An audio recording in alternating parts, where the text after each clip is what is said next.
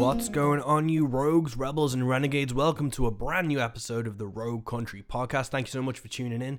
Today is episode 62, and we have the fabulous Frank Turner on. But before we get into that incredible talk with Frank, today we are brought to you by Pick Print Screen Printing. They're a Liverpool based family run hand screen printing company, and I love these guys. They do my t shirts, they do the Rogue Country t shirts, they do Josh Bettis' t shirts.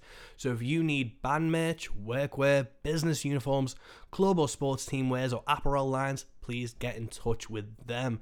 They use eco friendly inks, it's all done by hand, and they're just an incredible company to work with. I love them, and you should go support them. If this is your first time tuning into the Rogue Country podcast, welcome. We have some phenomenal guests in our back catalogue that I urge you to go check out. We've had incredible UK country and folk artists on.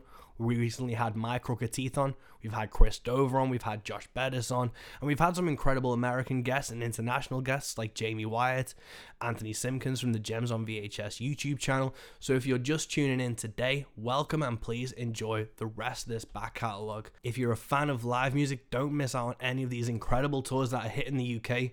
We've been talking about American Aquarium. Their tour has been and gone, and they fucking killed it. I was lucky enough to see them in Manchester, and it was an experience. It was amazing. I got to run into Jody Davis from Fargo Railroad Company as well, which just made that night extra special. But if you love live country and folk and roots music, you don't want to miss these tours. In March, John R. Miller and JP Harris are doing a co headlining tour, and it's just going to be incredible. I can't wait to see these guys in Manchester. On the 9th of March, they're in Glasgow.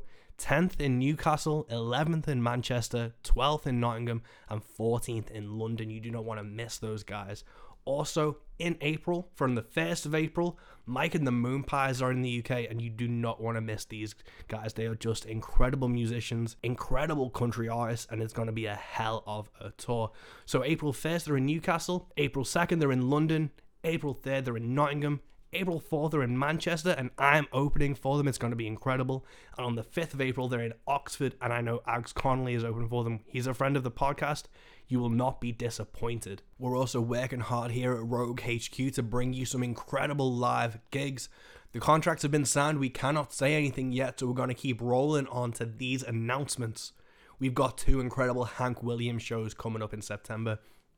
On September 17th, the 100th year anniversary of the birth of Hank Williams, there is an amazing show at the Bunkhouse in Swansea featuring Ashley Harding, Josh Bettis, and the Taff Rapid String Band. And on the same day in Birkenhead, I am hosting an all dayer with Brandon Ridley, Cold Hands, Young Devils, the Burner Band, and me. And it's just going to be an absolutely incredible day of music that we're hitting two venues in two different parts of the UK and it's gonna be phenomenal. Tickets are available now for the Swansea date. Thank you so much to everyone who's bought one so far. They are £10. They're available on Skiddle. You can find them on our Rogue Country Facebook. Birkenhead, it's a free all dayer. Thank you so much to the Swinging Arm for hosting us there. It's to be an epic day, and we cannot wait to share in the love of Hank Williams and his music. We have a lot more stuff in the works, but we can't announce anything yet, so please stay tuned. And if you do want to support Rogue Country and our endeavors, you can pick up a Rogue Country t shirt from our Bandcamp, or you can also pick up the brand new Rogue Country mug. By buying these merch items, you help us keep putting on independent shows with incredible UK and American artists and international artists the best we can. So head over to the Rogue Country Bandcamp, pick yourself up a shirt and a mug, and help us spread the Rogue word. But let's get down to business. Today's episode is with Frank Turner, the folk punk icon. He released his ninth studio album, FTHC, last year. It's phenomenal. If you've not listened to it, check it out. And I can't thank him and his team enough for making the time to sit down and talk with me ahead of his sold out tour. We sat down with him in between his Ipswich dates. There was an issue with connection, so at some point during this interview, it drops out. I'm going to pop up again and we'll carry on with the rest of the interview. But thanks so much to Frank for not just making the time for one night, but then to come back immediately the second night to finish the interview. It really just shows how much of a fucking stand up guy he is. And this was a phenomenal talk to have. So thanks so much to Frank and his team for making this work. So, without further ado, this is episode 62 of the Rogue Country podcast with Mike West and Frank Turner. Cool. Thanks so much. So tonight you're in Ipswich, I believe. Uh, Ipswich Rock City, the, the the fine and wonderful place that it is. Yes, we're. Uh, it's been a long time since I played here, but we're back here tonight. Oh, amazing! How's the tour been going so far? Uh, really good. Um, you know, it's been a fun way to start the year. I mean, um, you know, 2022 felt like a transitional year in terms of live mm. music and the pandemic and all that business. And um, broadly speaking, it feels like this year has started more normally. Yeah quote unquote than any than any uh, for a good few years yet. Uh, I like being on the road. I like being on the road with my band and my crew. Um, and uh, also, so as you mentioned, we're playing Ipswich. We sort of do a thing where we try and do one tour where we play the obvious places, you know, um, mm. Manchester, Birmingham, London, and then another one where we go to the places that perhaps not every band goes. So. Yeah. Um, uh, here, here we are in Ipswich, and uh, and it's nice, you know. People do appreciate it. Yeah, no, that's amazing because there's so many amazing venues in like every city or every town. You just kind of right. have to look for them and know where they are. And, you know, I don't think you're a musician who's made it really until you announce a tour and there's someone in the comments being like, why haven't you played Warrington? Or yeah, just right. a random spurious town as opposed to all the major ones. Sure. I think yeah. I always enjoy seeing those comments of, Totally. And um, for the record, I have played Warrington three times.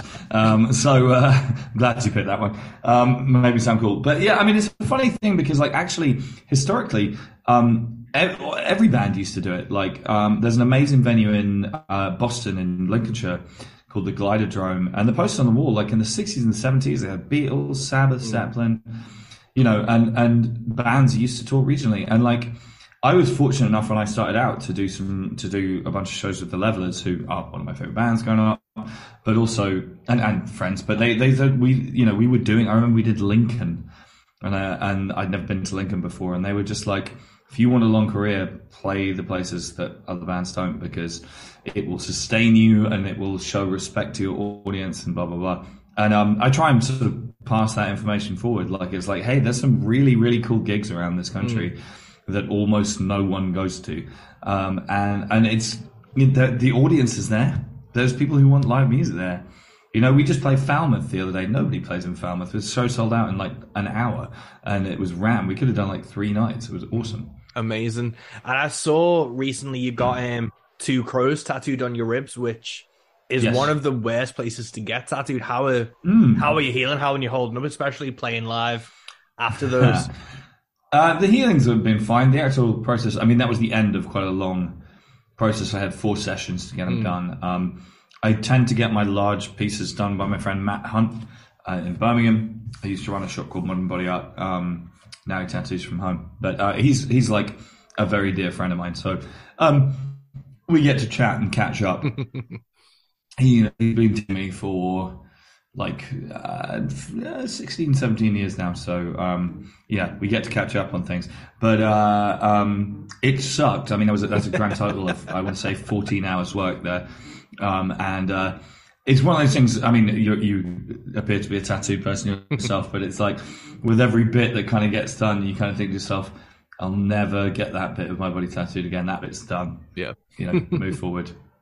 Yeah. No, it's amazing because I saw you and I was like, I hope that wasn't I'm pretty fresh because I got this one on my forearm done and then mm. went on tour pretty much straight away. And then the second I came back off tour, I had to go get it touched up because I just rubbed off the entire thing. Right. I got the backs of my hands done about an hour before a show, which was oh, an fuck. extremely dumb idea. Um, and, uh, you know, but you, do you know what I mean by the heat press thing that they do sometimes when, like, my, no. my friend Oliver did these, and uh, he like sort of microwaves a towel so it's really hot, and then when he's finished, he just like slams a hot cloth on it. And um, some tattooers kind of swear by this as a kind of processing thing, and it sucks a lot, but it does reduce the swelling a lot. Oh no! So um, so I was like, man, I've got to play a show in like an hour. And it was like literally across the street from the tattoo place. It's a place I've been many times. Mm. And Oliver was like, "You're an idiot," uh, and then he and then he kind of sizzled my hands in. Nice. And it really sucked. But I did do the show. So yeah, that's the main thing. I remember I cleared. I got this done on my hand, and um, I made sure I was like, I'm not gigging for I think a month around that. So I was like, I'll get that yeah. done if it's. That's you see, that's that's intelligent forward planning, um, which I heartily support. Yeah. but well, don't practice yeah. apparently. Recently, I saw you played the Houses of Parliament gig for the Music Venue Trust. Yeah, yeah. What was that like? I know you you've done some crazy gigs. Uh, yeah. Falmouth under your belt and Warrington, so it's not the Yeah, craziest gig, but it's got the to be Palace of. Westminster. I mean, the thing is, like, the thing. I mean, it was weird, but um, ultimately, like, I wasn't. I didn't go into it expecting it to be a regular gig. It wasn't. That wasn't the point. Yeah. Like, you know, the aim of the evening was very different. I was an adjunct to uh, uh, an, a, a different kind of initiative. You know, and like I've I've been doing what I can to help the Music Venue Trust with their incredible work for many years now, and um, uh, Mark, who runs the MVT, sort of gave me a bell and was like, "Bet you've never played Parliament before." I was like, "I've been arrested outside Parliament, um, uh, never charged." Um, but uh, um, yeah, so he uh, he asked me to go down and do it. And I mean, it was weird. I knew it was going to be weird, but the purpose of my being there was to just sort of like try and uh, turn some heads. Um, get some influential bodies in the room and, and get them to shut up and pay attention essentially. And uh, so I played the shouty numbers if you know what I mean. Like um, I didn't play my song about Margaret Thatcher because um, as as much as, as as quote unquote punk as that would have been to do that it would have also completely like dynamited the aims of the entire evening. And it, there is a you know as a, as a as a boring old man now it's kind of like if you want to kind of blow that kind of thing up then maybe stand outside rather than inside do you know what I mean it's just like there's no point in fucking up all the work that they're doing uh, Yeah, so think- that I've so that I've got something funny to post on Twitter Yeah, it, it's a hard line for like your values and like that inner kind of punk or inner kind of person that you want. Of course, but by deciding to by by accepting Mark's invitation, I've already made my Yeah. Decision about what you know. I it, I don't know. Like there was um there was uh during the pandemic there was a lot of campaigning going on for independent venues, and there was one meeting that had been put together with a, an influential government minister, and of course, given the times, that happened to be a conservative minister, and there was a very well-known musician who shall remain nameless, um, who was supposed to be at this meeting to convince the minister to give independent venues more money. Who, like 24 hours before the meeting, tweeted something about how he hoped that all Tories' children die or something like this. The meeting got cancelled. There wasn't another round of funding, and a whole bunch of people lost their jobs. But that guy got likes and retweets, and it's just kind of like, you know, you can you can do that. You can do one or the other, but you Yeah. doing both at the time is just kind of a shitty thing to do in terms of the people who are actually campaigning Yeah. to change things. Um, which of which I might add, I'm not really one. I am somebody who sort of hangs around on the sidelines of that and helps when I can. But um, anyway, that's a long blah blah blah. Um, it was it was cool. I've ticked it off my list now. Yeah. Um, I doubt I'll do it again, but uh, I will go to my grave knowing that I have played um, quite near where they tried King Charles and found guilty of treason. Well, that's the good thing, but I think it's a good point that you know when something you know when something's greater than you know when it's to lend your voice to something and not just Sure. kind of satisfy that instant gratification. I like the quote you did. I think it was in the Metro, whereas it's cooler to tell the story about the cool thing you did than a boring story about the thing you didn't do. And I think Yes. that's a really great approach to not just kind of being a musician, the gigs you do, but life in general. Yeah. Well, I think I mean part of it is that like um, Christ, I'm launching down a kind of um, a contentious route. Go early for on. um, but like, like I mean, I think one of the things, a big thing for me was that I got asked by Danny Boyle to play at the Olympic opening ceremony back in 2012, and I did. Um, and a fair few people from the quote unquote punk scene kind of gave me some grief about doing that. And, uh, and it just seemed really parochial to me. Do you know what I mean? It just seemed really, I mean, I'm going to use a provocative word. It seemed kind of conservative to me to say that I should turn that down because, uh, like, how many times are you going to get asked that question? And I do remember rather volubly saying to one of the people involved, "It's like, well, next time your band gets asked to do the fucking opening ceremony of the Olympics, you can turn it down." Um, oh, have I still got you here? just- yeah. Oh, yeah, you're still hearing me, all right? Sorry, Yeah, I froze for a second. Yeah, but yeah, is it, you know when when your band gets asked to do it? Oh no, we've got a crackle No. on it. Sorry, I'm on venue Wi-Fi. Are we back in? Yeah, it's fine. Um, but yeah, so you know, I mean, ultimately, yeah, it's just it's kind of like um, like life is short, you know, Yeah. and and the world is enormous, and uh, I feel fortunate to experience a tiny percentage of it, and if I can if I can up that percentage, then I will. Um, and, and ultimately, I just don't really give a fuck about what anybody else thinks about my decision making process. Yeah. No, totally. I think Punk's one of those things I think where they can back themselves into a corner by setting too many limits. Because then it's like, well, is it Punk to trademark your logo? And then if you copied someone else's logo, I'm sure that Punk band would have something to say about it. And it's yeah, one- yeah, totally. But I, I, yeah, I think that like to me, a lot of the time, like a, a lot of the kind of like ethical directors of punk rock come from very honest and worthy places, and I still subscribe to an awful lot of them. But they, there's definitely, and I think this is true of almost any ethical directive, full stop. But it Yeah. can metastasize in extremis or in different contexts into something that's unhelpful, you know. And like I just sort of in- again in my journey through life, like uh, many have been the times when I've watched people essentially booing their friends for achieving the thing that they said that they would try to Yeah. achieve, and it's kind of like, what the fuck is that, man? Like, you know, if I if I see a band that I like do well, then I'm stoked. Yeah. and that's there's nothing else to say on that topic. Yeah. Good no, for them. no, totally. Well, the tour that you're on at the moment, you've got lottery winners, Yes. the Wilswood Buoys. Um, at the moment, um, you're kind of not notorious because it's an amazing thing to do. You bring out incredible bands to support and stuff. What was the obviously was it a kind of conscious process to be like, I'm going to bring out you know new faces to these crowds and things because you've had like beans on toast and um, we've got a mutual and amigo the devil uh, you had over in the states Um, I, I mean, I, like, I mean, the, there's a bunch of considerations about choosing support acts. Um, you know, I first of all, I feel responsible for the evening's entertainment. yeah Do you know what I mean? Like, I want it to be a good show. I want everyone to enjoy all the bands. I don't want anyone to have to kind of suffer through some bag of shite that a major label paid to put on the bill or whatever. Um, uh, you know, a very long time ago, before I really knew what was going on, there was a moment in time in my old band, we had a tour where a band bought onto it and it was dreadful. And, uh, and I hated the experience. Um, uh, so, uh, n- never done it since then. Um, uh, so, you know, there's that.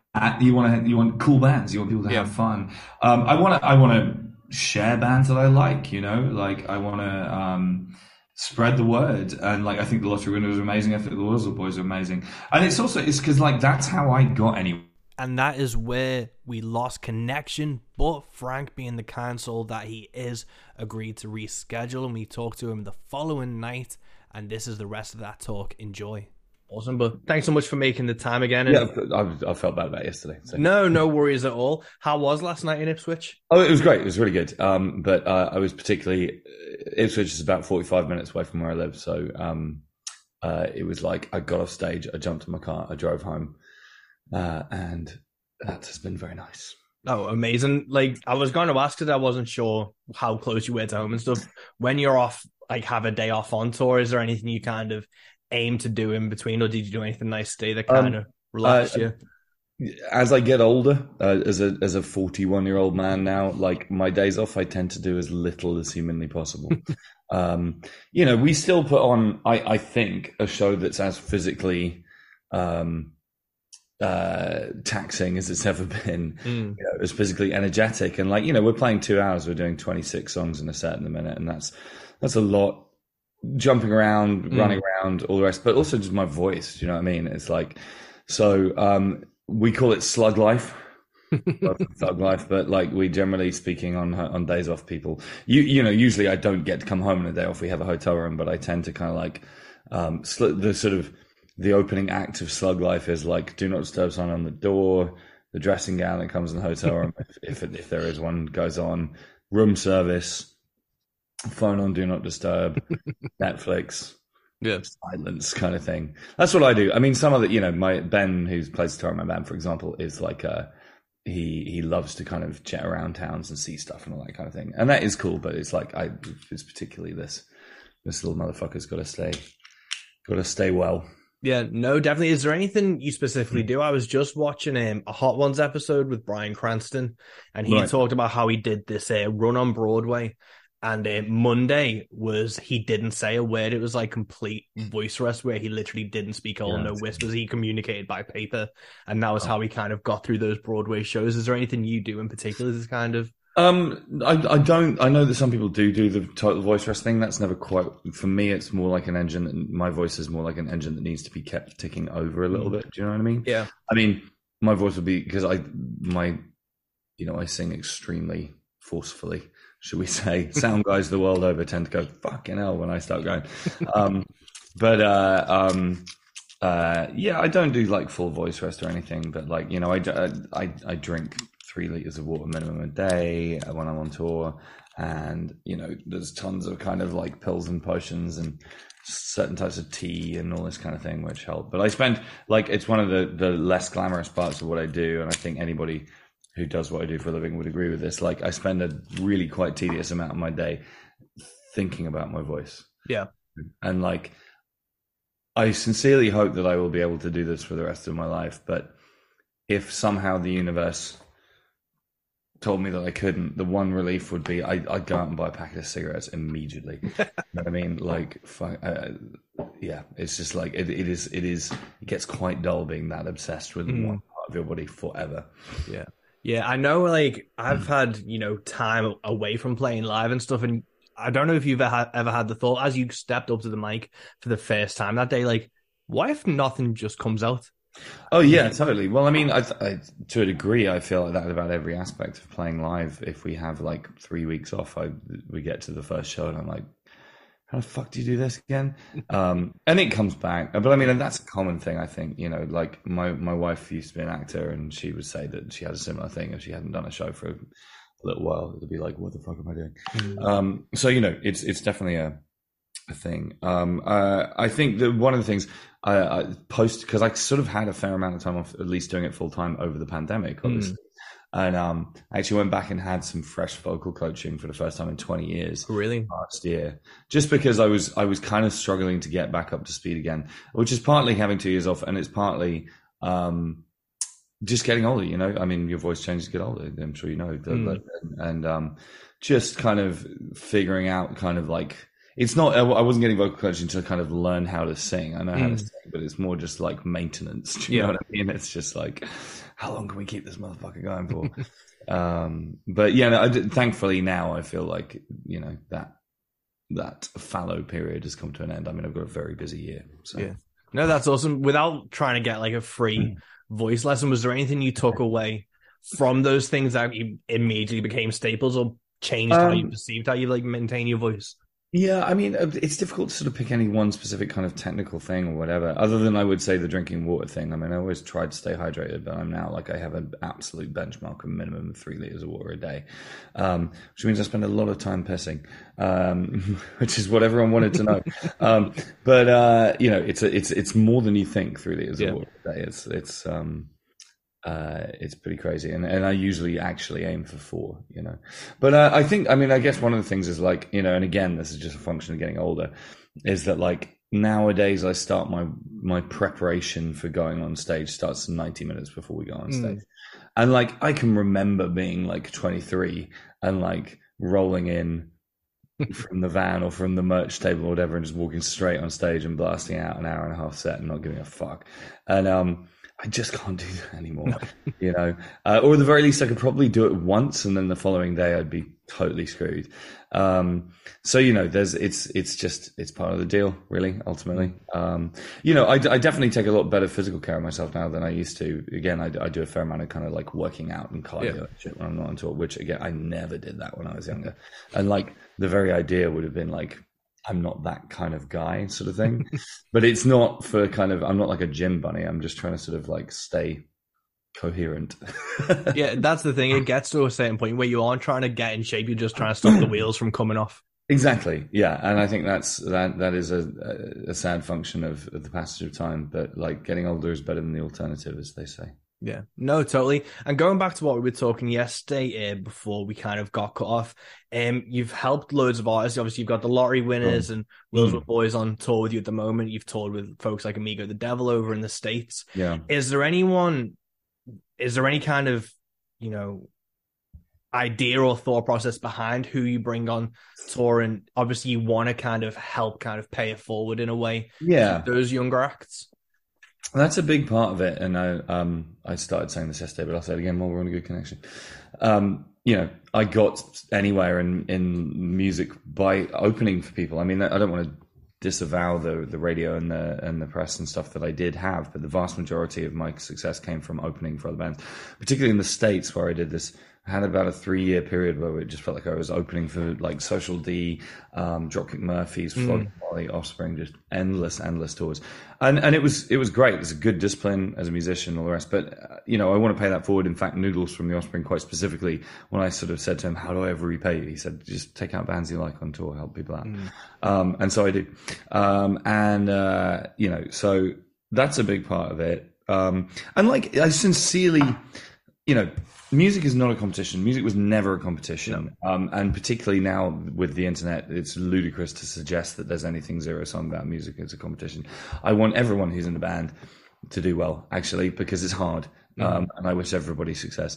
Um, uh, you know, I mean, I, I can't, to, to pick the obvious example, I can't stand the music of the Red Hot Chili Peppers, but I hope that they go from strength to strength. and I Yeah. hope they make their fans happy and I hope they live long and productive lives. Um, you know, so I like, um, uh, uh, sorry, where was I going with this? Um, you know, you want to, you want to, um, I, I sincerely hope that one day, like a band that, like I've been saying this on stage on this tour, like one day the lottery winners, I'm going to be opening for them on, on, on their stadium tour or whatever. And first of all, I'm not fully joking about that. I think they're completely incredible and they're going to go places. But it, like, nothing would please me more than to see a band that I took out on tour become infinitely more successful than, than I've ever been. I think that would be superb Yeah. you know um so there's all of that it's also there is a degree of cura- curation as well you know um in in the sense I feel I feel kind of responsible for the evening's entertainment. I want mm. people to enjoy the show. There's also, you know, you've got to think about the evening as a kind of holistic event in the sense that, like, so for example, we have had one or two tours in the past where you have like a punk band first on and mm. then like a downbeat downbeat acoustic act and then us and it doesn't quite make sense in terms of the overall management of the mm. do you know what I mean? Whereas by contrast, there's a band from Minneapolis called Koo Koo Kanga Roo, who are kind of completely demented children's entertainment explosion. It's quite difficult to describe them. When I told my booking agent I wanted to take them on tour as an opener, he thought I was having some kind of psychotic break. um, but actually, they were the single greatest support act we've ever toured with because like their entire thing is crowd participation, and they like by the end of their half an hour slot, everyone, including the kind of cynical old dickhead in the social D t-shirt at the back, are doing like dinosaur impressions or something, and everyone's loose and everyone's smiling. And on, when we toured with them, like our shows, like the room would explode the second we hit the stage because everyone's already ready for that. You know, somebody has to do the work of getting people to kind of shake off their mm.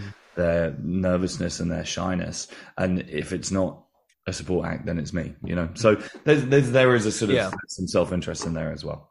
Yeah, no, that's awesome. And obviously, with Lottery Winners and Wilswood Buoys, you've kind of taken that from the stage as well, and you helped produce both records, uh, records for both of them. Yeah, I, well, I've, I've guested with with lottery winners. Um, Mm. Their their producer, who's also their manager, is a guy called Tristan, who mm, produced England Keep My Bones, and is an, and therefore an old friend of mine. Um, uh, and I've sung on a couple of songs with them. I produced the Wilswood Buoys record. I produced for Pet Needs as well. Mm. Um, you know, I'm, I'm doing more and more production work. I uh, not every band that I work with in the studio is a band that I'm going to tour with, but like a fair few of them, Mm. you sort of fall in love a little bit while you're working on a record. Like certainly you listen to it a lot while you're Yeah. comping vocals and shit. You know what I mean? So like I know all the words to the Wilswood Buoys album. nice. Like, there's been um Rick Rubin's had some interviews recently, and there's been a lot of talk about his production style because he can't play instruments. He says he doesn't even know how to run the engineering software and stuff. Yeah. Is there anything that you kind of have when you work with a band from your mind as a producer, or is there anything that you're trying to hit when you're producing a record? It, it it it totally depends on the band in question, and it should do. Yeah. To be blunt, like I mean, there are obviously certain producers who like have a sound or whatever.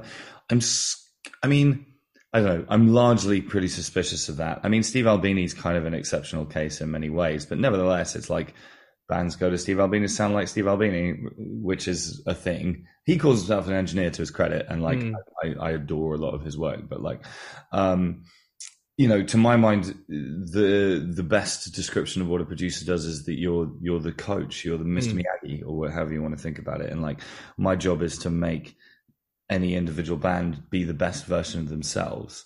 Um, and sometimes that's a question of um, suggesting things, particularly for younger bands who might not know some of the kind of technical things that can be achieved in the studio Mm. and all the rest of it. You know, um, to pick the obvious example, a lot of bands like they're like, "Oh, we'd never play with click tracks," and it's like, "Oh, you want to play with a click track because it's gonna, it's actually contrary to what you think, it's going to make you sound more kind of together and energetic, actually."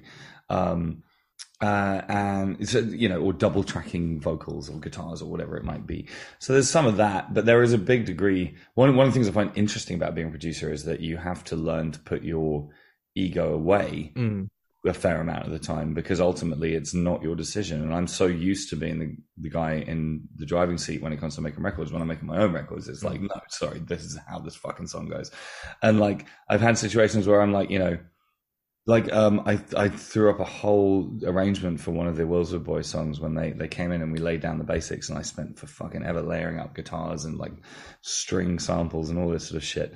And they just came in and they were like nah it's not the one. And it was just like but but and they were just like sorry it's just not how that song goes. And and you have to go cool okay Mm. And have you produced most of your records as well, or have you worked with producers? Um, I've past? worked with the the first two solo records I did. I did with Ben Lloyd, who's my guitarist in in the Sleeping Souls, and I would say that that was a joint effort. Mm. Um, then you know, then we we so just quickly working through stuff. Poetry of the Deed we did with Alex Newport, but like all of the arrangement work we did before we got to the studio. Mm. Um, uh, Inking Bones to do with Tristan again, but I mean, again, I've always sort of been pretty, I was pretty hands on with the arrangement ahead of time for that one. And we didn't have very much time. We had like, we did that record in like eight days, you know.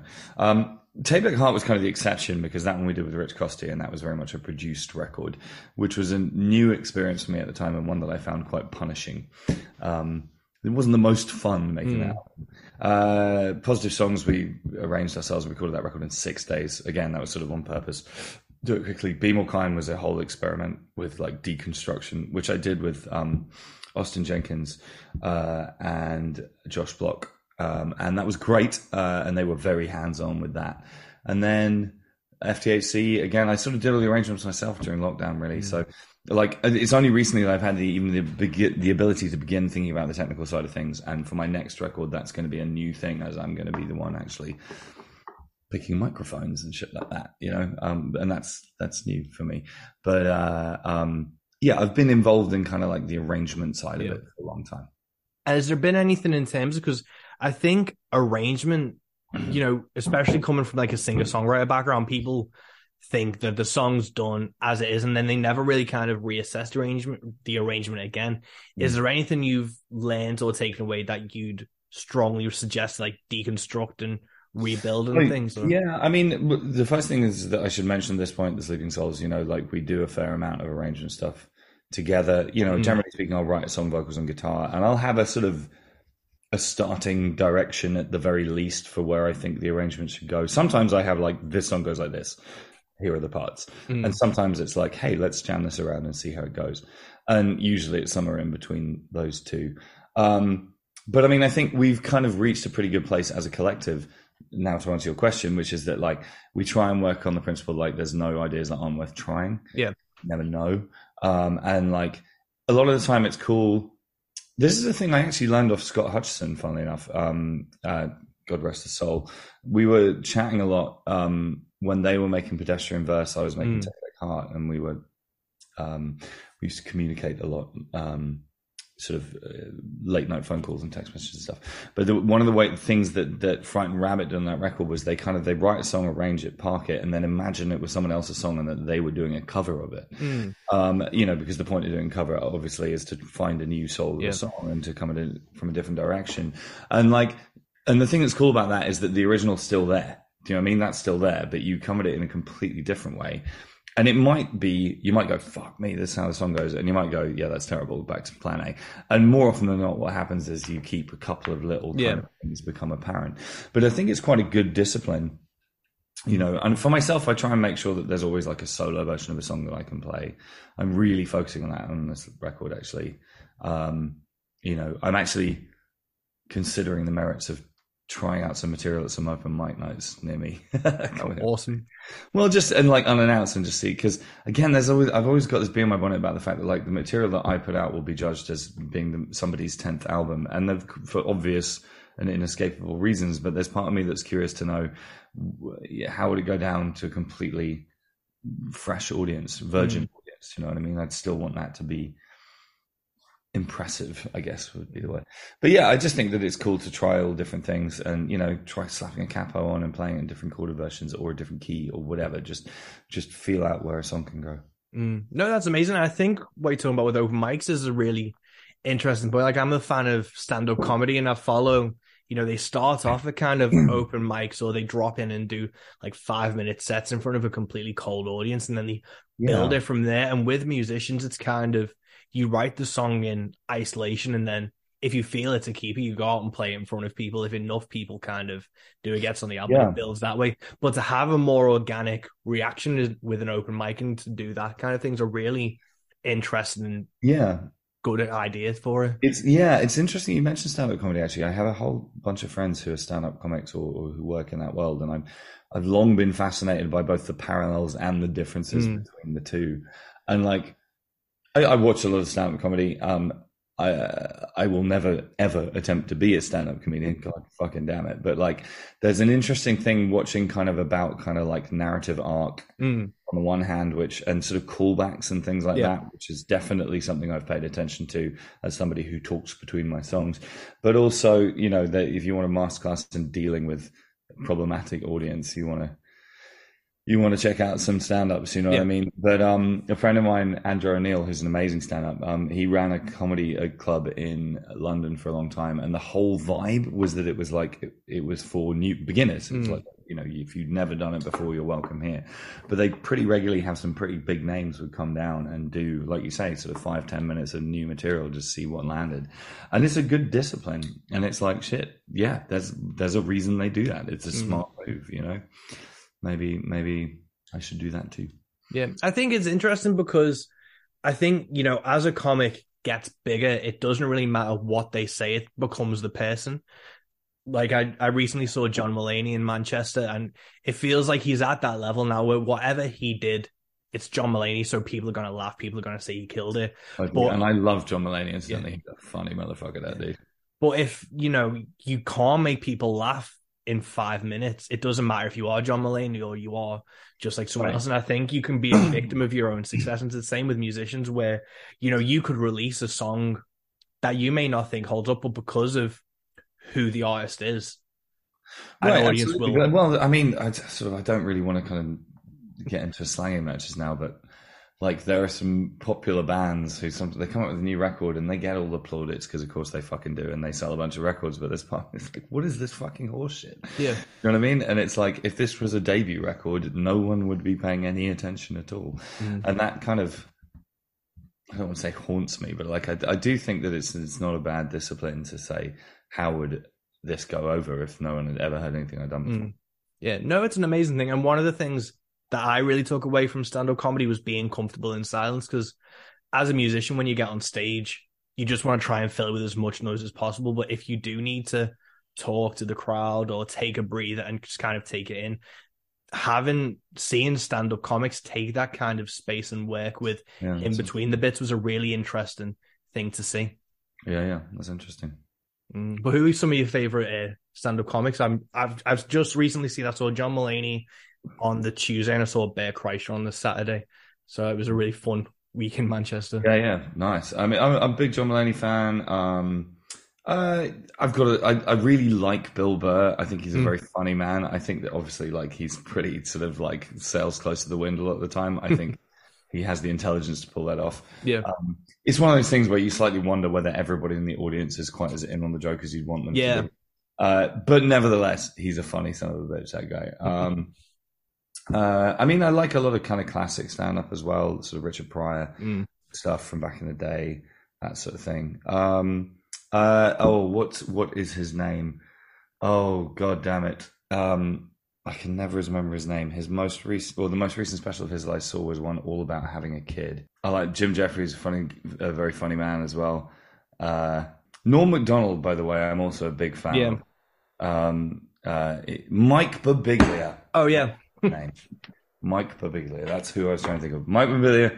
And I'm a huge Norm Macdonald fan as well. I also really, it's controversial, but I'm a Dave Chappelle fan as well. I think he's a very funny man. Again, like I, he sells incredibly close to the wind, and he's obviously sort of pretty much like decided to nuke his own career for Yeah. various reasons lately. Um, but uh, you know, I don't feel the need to agree with everything that a piece of art I'm consuming says. yeah, no, totally. Like, because the Dave Chappelle ones, weird. Like that's how a few of my friendships kind of spawned in high school. Was we were kind of, I had a friend, and we were kind of in the same group, but we were on like the other sides of like the spectrum of our friend group. And it was the Chappelle show and his early stand up that Hmm. we kind of clicked. It was like, oh, you like that stuff too. So I do have that soft spot for him, but it has just been weird to see him kind of nuke his own career and watching his Yeah. like last specials. It's I mean- like, yeah, Yeah, it's an interesting thing, and we're straying into controversial territory here. But like, there's there is a moment where I start feeling a, quite a big generational divide Mm, with myself on the other side of it, which is an interesting fe- new feeling for me. But like, you know, I went to the Sensation exhibition when I was a kid, and like, there was a huge thing that it was the the the world of progressive politics was very much about kind of blowing up taboos when I was Mm. young and in my formative years, and it was very much you expected and wanted and cheered on an artist who didn't give a fuck and, and did whatever the fuck they want. And that was bred into me pretty hard. And I still subscribe to that to a pretty large degree. And I still think that, um, you know, there is this kind of modern idea of which I'm arguably a proponent, and I will hold my hands up that that punk rock should be nice in some way. mm. And I'm not sure that that's historically accurate. Um, you know, of course, having said all of this, I'm not particularly a fan of needless cruelty no, um, uh, and and uh, or you know anything like that, or like sort of like cruelty of any kind, really. Actually, um, you know, but at the same time, it's kind of like there is a part of me that like respects an artist's right to do whatever the fuck Yep. they want and to be and to and to explore their art you know and i do think that the world that we live in now where there's a sort of a lot of younger people seem to have a sense that the the kind of the public has a right to sort of curate an artist's output is slightly troubling for me. The public Yeah. has a right to not consume an Mm. artist's output, absolutely, of course, um, and always has done. But like, I'm not sure. I'm I'm never comfortable with the idea of telling an artist you may not do this or that. No. It's like fuck off. Like Yeah. that's not what an artist is. You know, um, is how I feel. Yeah, no, I, I think the same. And I think with Chappelle, the thing for me as well, as a comedy fan, it what he was saying just wasn't funny. And it did turn to cruel. And it was Yeah, uh, yeah, and people talk about it. You know, I think there is a, a, a strong point to be made about punching down and all that Yeah. kind of business as well. I don't know. I mean, we we should move on from the topic. Yeah, no, but, uh, totally. but yeah, Yeah. I like I say, I, I sort of like. I feel like it's it's there's there's something in there's something I find quite empowering to me to watch somebody who doesn't give a fuck what people think and just makes the art they make. I think that's kind of cool. Yeah, no, totally. But going on to kind of fan power and audiences and stuff, Hmm. you've said before that you don't like the word fan in terms of when it comes to yourself and things like that. And I think that's a No. really interesting thing because the word fan does create division and does kind of create like a hierarchy when it should be a lot more kind of communal or back and forth to it. Yeah, I mean, it's like you know, uh, I guess these days I would recognize that the different people have different takes on this, and that's fine. But it was like I remember as a kid, like um, I just wasn't interested in the sort of Oasis take of being in a band, Mm. and like as I've sort of grown into some respect for that band actually as I've got older. But I hated them when I was a kid, partly because it was just shoved down your throat Mm, when yeah, you know, I was I was 13 in 1995. You know what I mean? It was appalling time to be a teenager who wasn't that sold on Britpop. Um, but um, uh, I can see your cat climbing up in the background. That's right. yeah. I've just decorated it, so if he ruins anything, I'm gonna see my ass.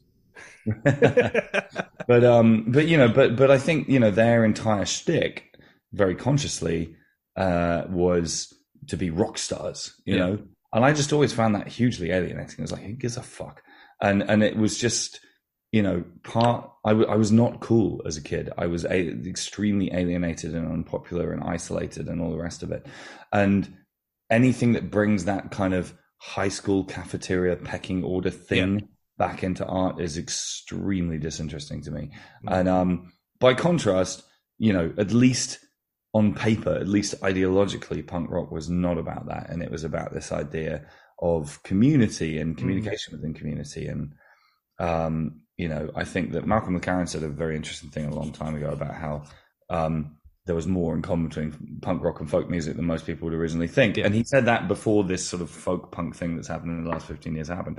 And I thought that was a smart thought because it is this idea of community music that's less about ego and more about discussion, for want of a less pretentious word, Mm. you know. And so, you know, if you if you just refer to a body of people as the fans, it's it's just you're very quickly your Axl Rose. Do you know what I mean? And it's like, and um, with no disrespect to anybody who does like him, Axl Guns N' Roses have always represented like everything I hate about music. To Yeah. me, it's just like, I'm not a fan. I'm afraid, but like you know, they just it's just like oh whatever you know like and and there's this this it's like it's it's this idea this feeling that you get and you get i feel like i get this a lot with quite a lot of modern kind of pop music that like you know like i get this when i watch black eyed peas videos on the very rare occasions when i do that it's just like here is a glimpse of a party to which you are not invited and never will be and there seems something kind of like faintly kind of like almost like self disrespectful about people who then press their face up against the glass and go, Mm. wow. It's just like, fuck those people. I Yeah. don't want to be those people. I don't want to hang out with those people. I don't want anything to do with, and I'm not talking about the Black Eyed Peas here. I mean, again, good luck to them, but like that, just that, that sort of self consciously exclusive, cool, Yeah. all sort of bullshit is just, just, I just think it's gross and I don't like it. And, I- and if people disagree with that, they're more than welcome to, to, um, to engage with it. But for me, it's just kind of like, I don't want to go to your party. It Yeah. just appears not to have crossed your mind. Um, you know what I mean? And, uh, so yeah, so, um, uh, yeah, so, talking about the fans and like, you know, I love the fact the first hardcore show I ever went to, the first band finished and just jumped over the barrier into the crowd and the second band jumped out of the crowd and picked up instruments and started playing. And it was, there was something very striking about that fact. Mm. You know, that really made a huge impact on me um, and made me think about what music is and what the communities around music are supposed to be. Yeah. But yes, I don't like the web fan. Yeah. No, definitely. And I think it's like it's hard. I think, especially with artists either coming up or want to forge their own identities, because you do have mm. artists like Bowie or Lemmy say that you know no one wants to see a guy in jeans and t-shirts performing, but then there's a huge. You do want to see yourself in the artist. You do want to see that kind Sure. of everyman. Yeah, well, I mean, I think clearly some people do want to see people in jeans and t-shirt performing. so, I mean, Bruce Springsteen sells a lot of records, um, but um, it's the thing. Like, I mean, Bowie's a funny one for me. Like, I wasn't a fan when I was a kid. I have come much more Mm. his artistry as time goes by, and and I, you know, he was smart as fuck, and he knew, and he was knew exactly what he was doing, and so on and so forth. I guess in some ways it's almost like he's a dangerous example because like there's not many people who can Yeah. pull off things David Bowie. and to be blunt, I don't think Marc Bolan pulled it off. To pick an obvious example, you know, um, and uh, it's just kind of like you know. th- Again, each their own, and all Yeah. Um, and and uh, and like you know, I think for example, like the whole thing of um, Orville Peck or whatever, the way that he's producing what he does, I think is really interesting, and I think it's kind of cool. Mm. Um, but it's just, I, I don't know. It's like, I don't, I just don't like snobbery is Yeah. the, is the bottom line. and it's like, I think, I don't think David Bowie was even remotely a snob. In fact, from everything I've read about him, he was quite the opposite. So he found a way through this morass. Mm. Um, you know, clearly. So, but like, I, I've just, I've met a lot of people in bands who've been gigantically up their own ass. And I just think there it is. Yeah.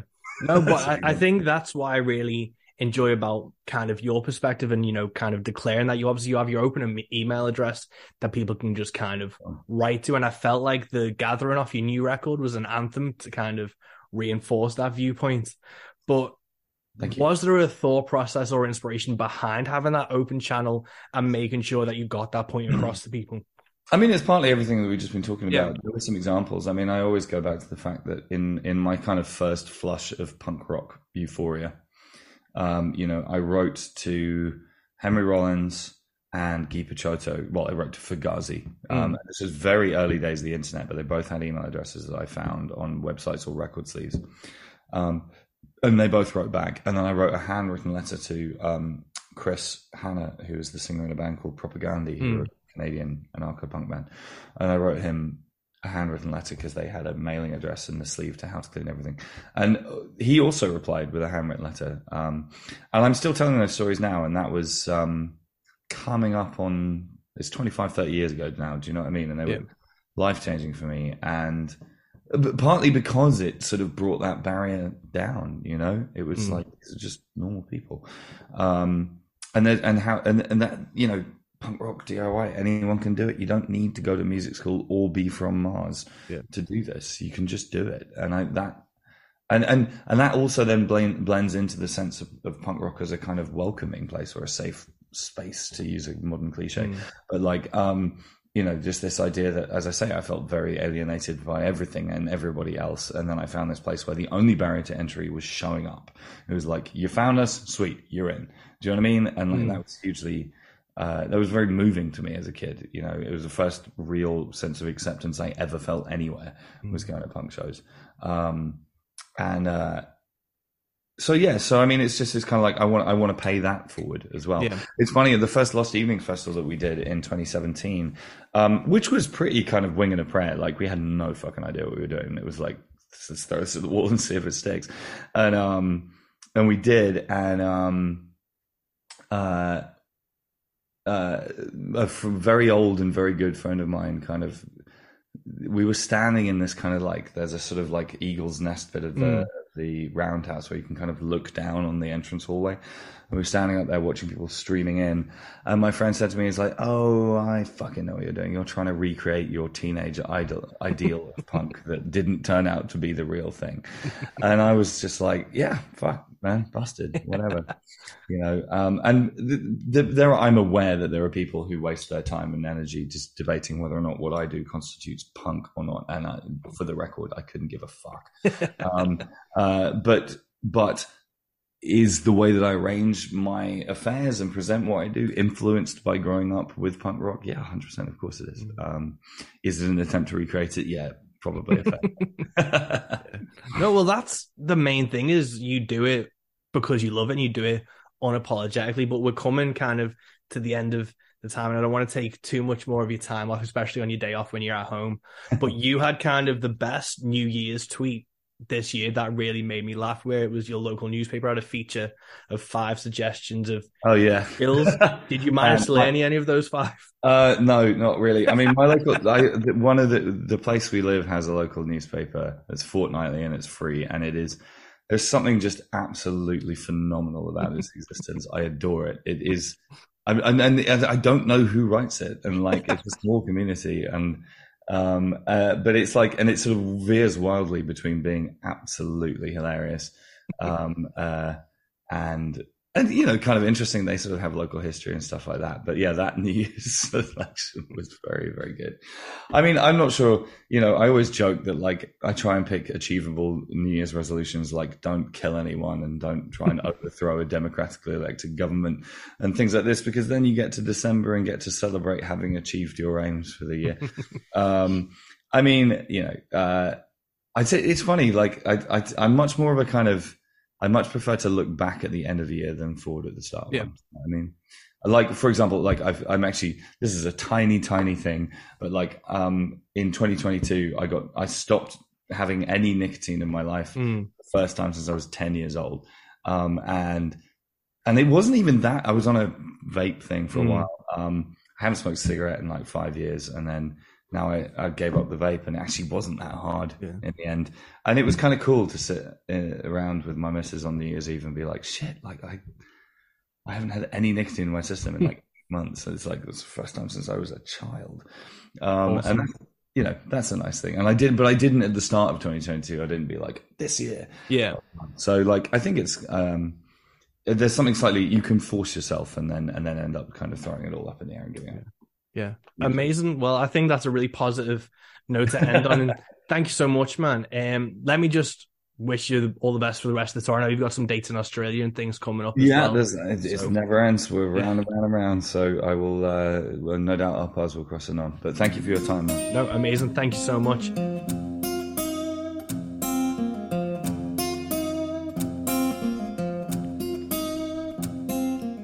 We have it, folks. That's episode 62 of the Rogue Country podcast done and dusted. Thank you so much for tuning in and listening. Sorry about the technical difficulties, but thank you so much to Frank and his team for being so fucking nice and welcoming and rescheduling the next day. That's so cool of them, and I really do fucking appreciate it. If this was your first time listening to the Rogue Country podcast, thank you so much for tuning in.